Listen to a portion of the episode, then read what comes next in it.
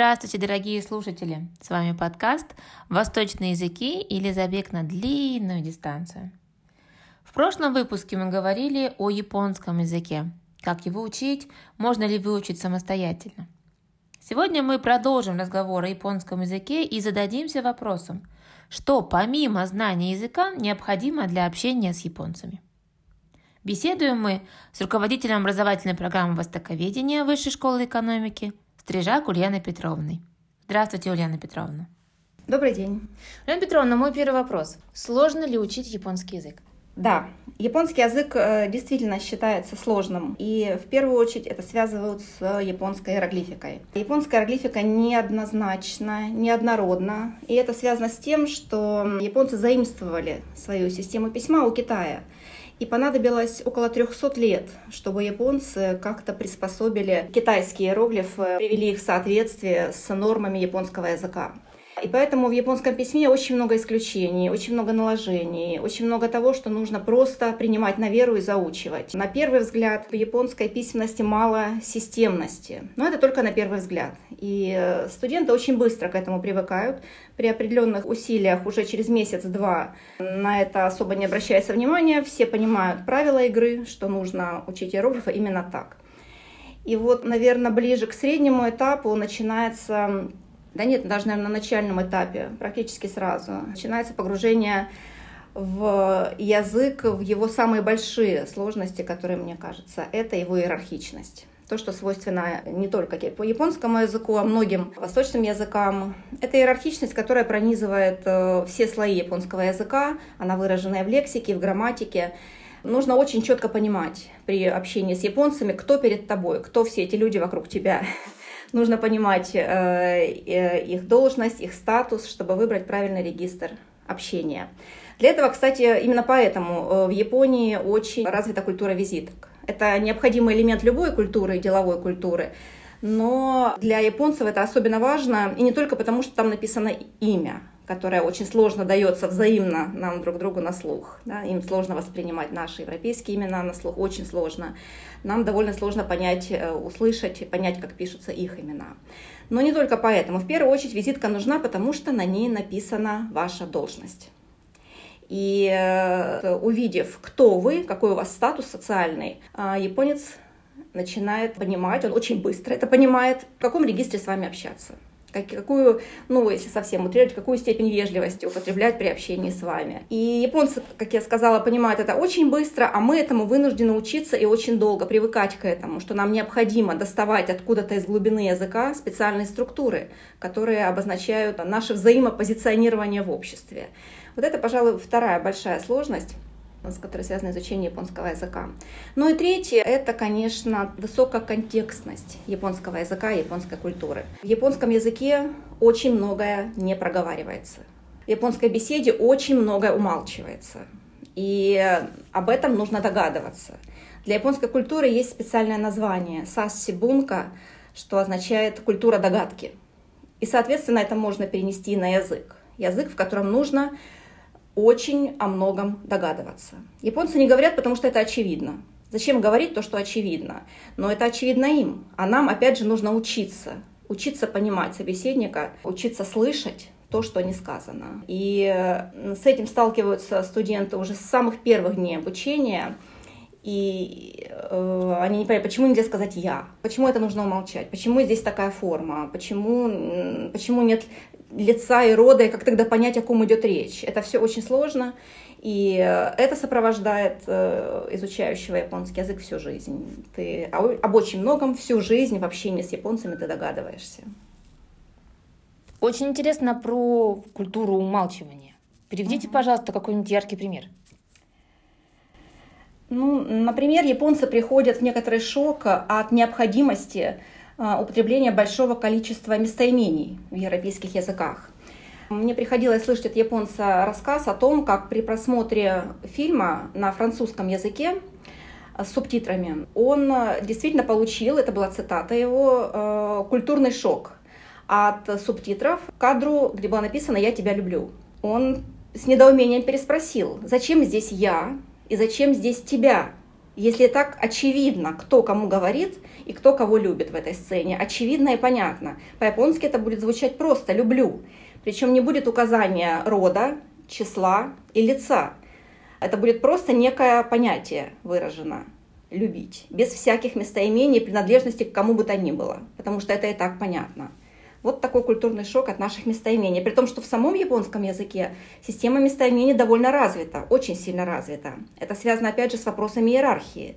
Потому что нужно, муж к жене обращается с употреблением одного местоимения, указывая на ее, возможно, низшее положение, низший социальный ранг, а жена, наоборот, обращается к мужу с употреблением другого местоимения. Есть развитая система местоимений, но они во многом их опускают. Вот такие парадоксы японского языка. О каких трудностях обычно не догадываются те, кто приходит учить японский язык?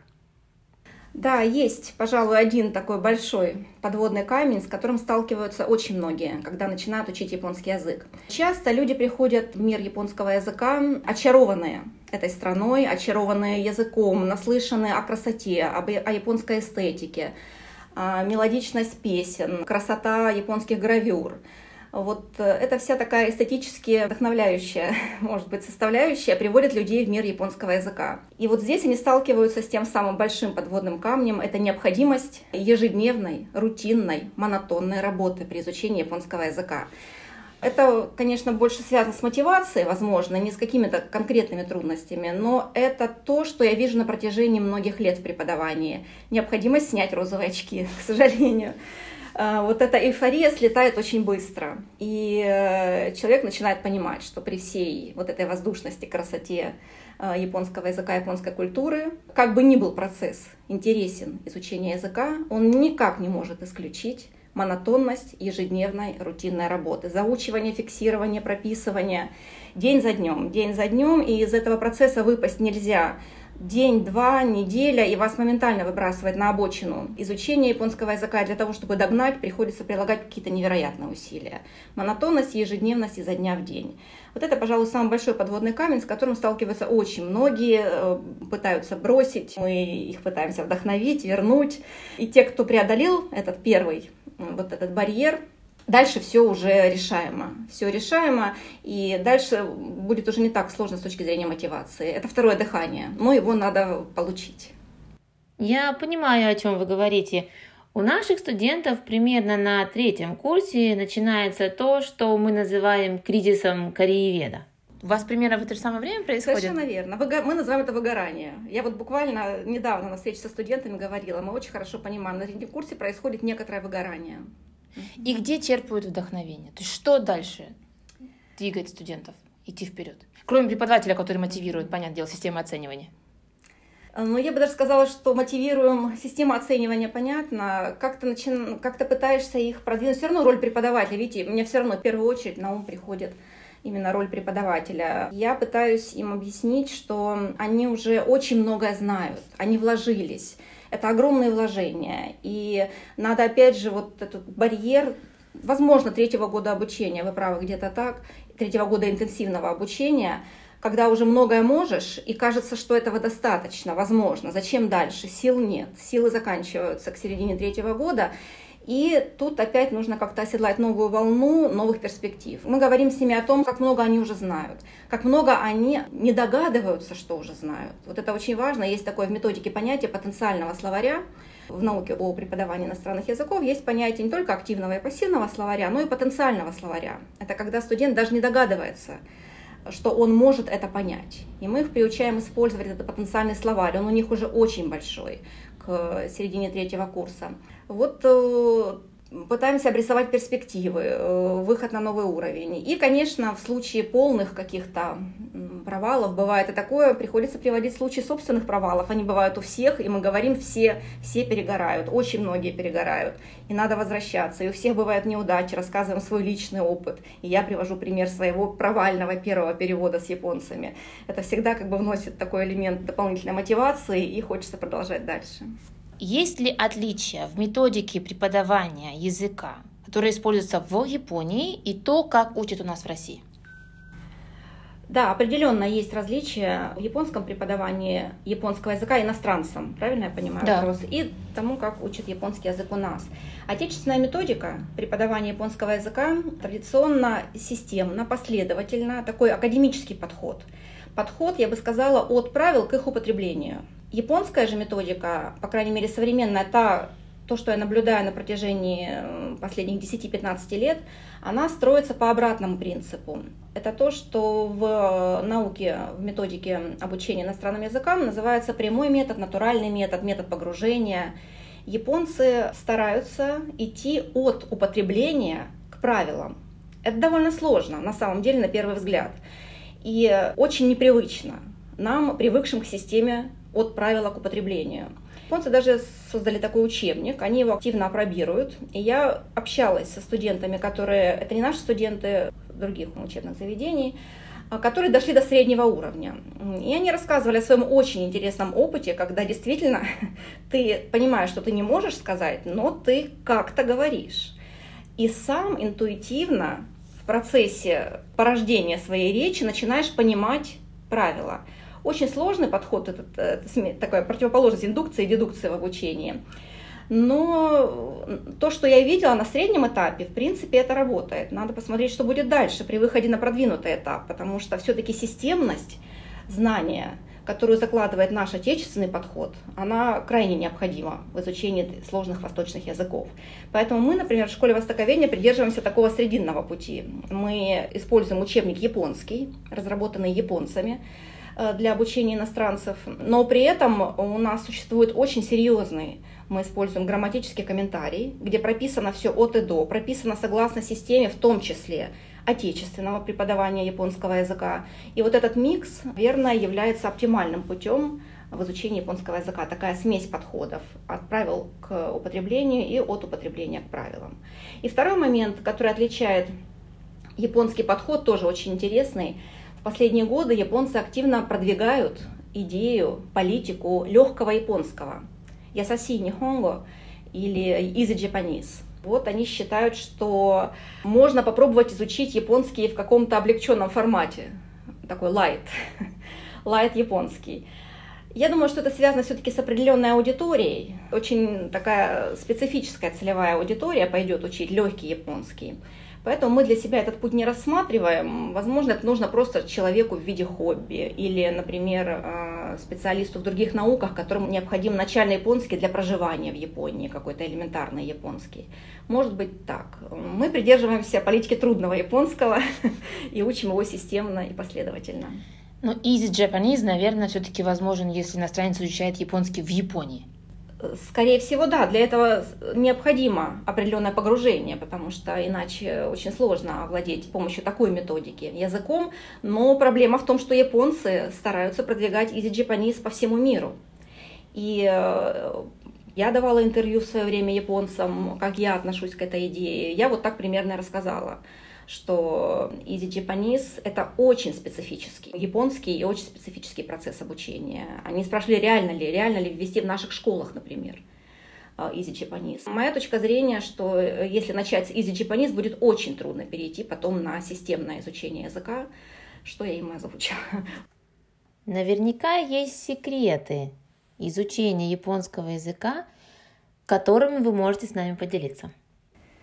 Ну, я в своем изучении японского языка, пожалуй, придерживалась этого срединного пути, о котором я говорила выше. Я старалась системно и последовательно изучать японский, но при этом жизнь моя сложилась так, что я очень рано начала работать с японским языком. И мне э, э, очень быстро пришлось сталкиваться с живыми речевыми структурами, которые во многом отличались от того, что написано в учебнике. Наших студентов мы приводим к этому последовательно. А меня жизнь бросила вот так сразу в это Э, живое общение с японцами, и я постаралась взять из этого максимум. Я фиксировала эти живые структуры, то, что я слышала от японцев, в буквальном смысле фиксировала, записывала и заучивала. И пыталась это интегрировать в то академическое знание, которое я получала из учебников и от моих учителей. Вот такой микс и определил мое обучение. Сначала было очень сложно, потому что, повторю, наших студентов мы вводим в это методически последовательно, даем этот микс. Наш носитель языка у них на втором курсе начинает их постепенно вводить в мир такого живого э, японского языка. Вот мне пришлось в это нырнуть сразу и накладывать живой японский язык на те структуры, которые я узнала из учебников и от учителей. Ну, постепенно я пришла, к, наверное, к очень оптимальному такому идеальному сочетанию и продолжала в этом же духе. И продолжаю сейчас. Все мы учим язык всю жизнь. Про японцев ходят все возможные мифы. И хочется спросить, а как относятся японцы к русским, ну или к иностранцам, широко будем смотреть, которые изучают японский язык и говорят на японском? Ну, относятся, пожалуй, с удивлением, с большим удивлением. Первый же японец, с которым вы заговорите по-японски, вас очень сильно похвалит. Похвалит, удивится про себя. Японцы не любят показывать свои эмоции внешне но совершенно точно удивится. То есть он не будет падать в обморок. Корейцы обычно... Ну, пожалуй, может быть и вплоть до такого. Приходилось слышать, как и от меня шарахались японцы в хорошем смысле, когда, например, интуитивно извинишься, там, наступив на ногу, а они шарахаются, как это так? Человек вдруг заговорил по-японски. Есть такой момент. Но тут э, я часто японцам говорю, есть такой очень интересный переход. Вот говорю я студентам, когда вас начнут ругать, делать замечания за ваш японский язык, вот это начинает означать, что вы что-то начинаете понимать в языке. Вот только тогда, когда вам сделают первое замечание, вот это будет означать, да, что вы владеете в какой-то мере. И это будет означать и некоторую степень доверия между вами. Это уже будет не маска, которая очень часто на лице у японцев, маска такого, такой доброжелательности, за которую японцы часто ругают потому что за ней непонятно, что скрывается. Но это такой предмет отдельного разговора. Конечно, момент доверия и момент вашего знания японского языка, да, это показывает некоторый уровень. А в принципе японцы довольно охотно я бы сказала, сближаются именно с русскими людьми. Их очень удивляет степень доверия, степень доброжелательности, гостеприимства и теплоты русских людей очень сильно. Они сначала этому тоже удивляются, а потом немного открываются в ответ. Немного, потому что для японцев вы всегда будете чужой. Наверное, как в любой восточной культуре, для японцев всегда вы будете немного чужой. Они не пускают иностранцев на близкую дистанцию, даже если это муж и жена, даже если у вас дети, а, все равно вы будете немного чужой для Японии. Это то, что, мне кажется, у японцев не искоренить. Гомогенность их культуры многовековая – заложено очень глубоко в них и неприятие иностранцев, недопуск их на близкую дистанцию. Это достаточно сильный барьер в общении с японцами. Ожидают ли им, что иностранец, который хорошо говорит на японском, должен носить маску доброжелательности? Да, они ожидают. Опять же, они, может быть, не ожидают, что мы умеем это делать, но когда мы показываем, что мы умеем это делать, это вызывает э, очень сильное чувство у японцев, когда они понимают, что мы принимаем их правила игры. Но тут надо быть очень осторожным. Все-таки межкультурное общение – это меж, и надо делать шаги навстречу друг другу. И с японцами, с которыми мы общаемся довольно близко, мы очень часто об этом говорим – что не только мы должны двигаться в сторону японцев, но и они немного должны двигаться в нашу сторону, в сторону открытости, проявления чувств. Это очень сложный момент, кто кому идет навстречу, где остановиться при встрече. И это очень интересно, это очень оживляет наше общение с японцами всю жизнь. Вот эта загадка, где, где, где мы встретимся, сколько шагов мы сделаем навстречу, открывшись, и сколько вам шагов сделают навстречу, открывшись, где та самая середина. Мне кажется, что пока она ближе к японцам мы больше делаем шагов. Им очень сложно сделать шаги навстречу иностранцев в плане открытости. Но мир меняется, и молодое поколение уже гораздо более открытое. Возможно, где-то когда-то мы встретимся и посередине. Я занимаюсь исследованием Кореи, поэтому могу сказать, что в Корее последнее время для иностранца, который хорошо владел корейским и хорошее знание корейского, не гарантирует того, что он пристроится в этой стране. То есть помимо знания языка нужно уже обладать другими компетенциями, которые могут заинтересовать корейцев. Какая ситуация в Японии? Всегда дополнительным преимуществом или основным преимуществом является, пожалуй, наличие у вас эм, некой предметной специализации. Вы должны быть специалистом в какой-то сфере, интересной японцам. И э, тогда это даст вам довольно серьезные дополнительные плюсы. Это может быть э, знание, например, рынка туризма. Вы могли работать, будучи студентом, с японскими туристами или изучать этот рынок. Это может быть знание основ ведения бизнеса, пусть даже на начальном уровне, но понимание каких-то элементов, а, японского предпринимательства, менеджмента, опыт общения с японскими компаниями. Это очень важно. Если у вас есть этот опыт в вашем резюме, это отражено, это будет огромным плюсом. Собственно, это вопрос а, на самом деле очень тесно связан с таким понятием, как связи. Я считаю, что, пожалуй, даже это первое преимущество которое у вас будет, если оно есть при выходе на японский рынок, рынок труда, это наличие у вас связи в самом лучшем смысле этого слова. Японцы очень высоко ценят историю общения с вами. И если когда-то, где-то кто-то вас кому-то представил, все эти случаи надо бережно фиксировать, запоминать и при случае доставать эту визитку, этот контакт и обозначать, что вы в этой теме не новичок. Это очень важно для японцев. Вот это реально работает. У меня это сработало буквально несколько дней назад, когда я вспомнила, что три года, по-моему, трехлетняя история назад, мимолетно, на каком-то мероприятии какой-то важный японец представил меня другому важному японцу, совершенно не пересекающемуся тогда со мной ни в какой сфере. Представил и представил. А вот сейчас у меня появилась необходимость именно в этой сфере найти контакт. Я нашла эту визитку. Три года прошло. Мы ни разу не общались. Но я к нему обратилась, именно указав, что такой-то человек меня вам представил тогда-то. Человек ответил моментально, и буквально с первых минут у нас сложилась с ним беседа в стиле довольно доверительном, потому что нас когда-то друг другу где-то представили. Это очень важно, это надо копить, это вот такой серьезный и важный совет, копить историю своих отношений с японцами. Очень многое э, начинается с личного контакта. Это во многих культурах так. Во многих культурах это работает, но для Японии это крайне важно. Иметь некую точку пересечения в прошлом, при начале общения с ними. Ну, конечно, это знание социокультурных реалий, это знание каких-то особенностей восточной культуры. Но это, я думаю, связано в целом с Востоком. Это уже не только японская особенность, когда можно говорить «да», что означает японское «да», что означает японское «нет». Этому всему тоже надо учиться, нужно читать статьи, нужно смотреть фильмы, нужно изучать кейсы, потому что они показывают именно такие скрытые элементы деловой культуры, которые необходимо знать. И надо, это надо видеть, это надо увидеть, например, в фильме. Это надо понять для себя, проговорить, принять. И вот с этим принятием приходить к японцам.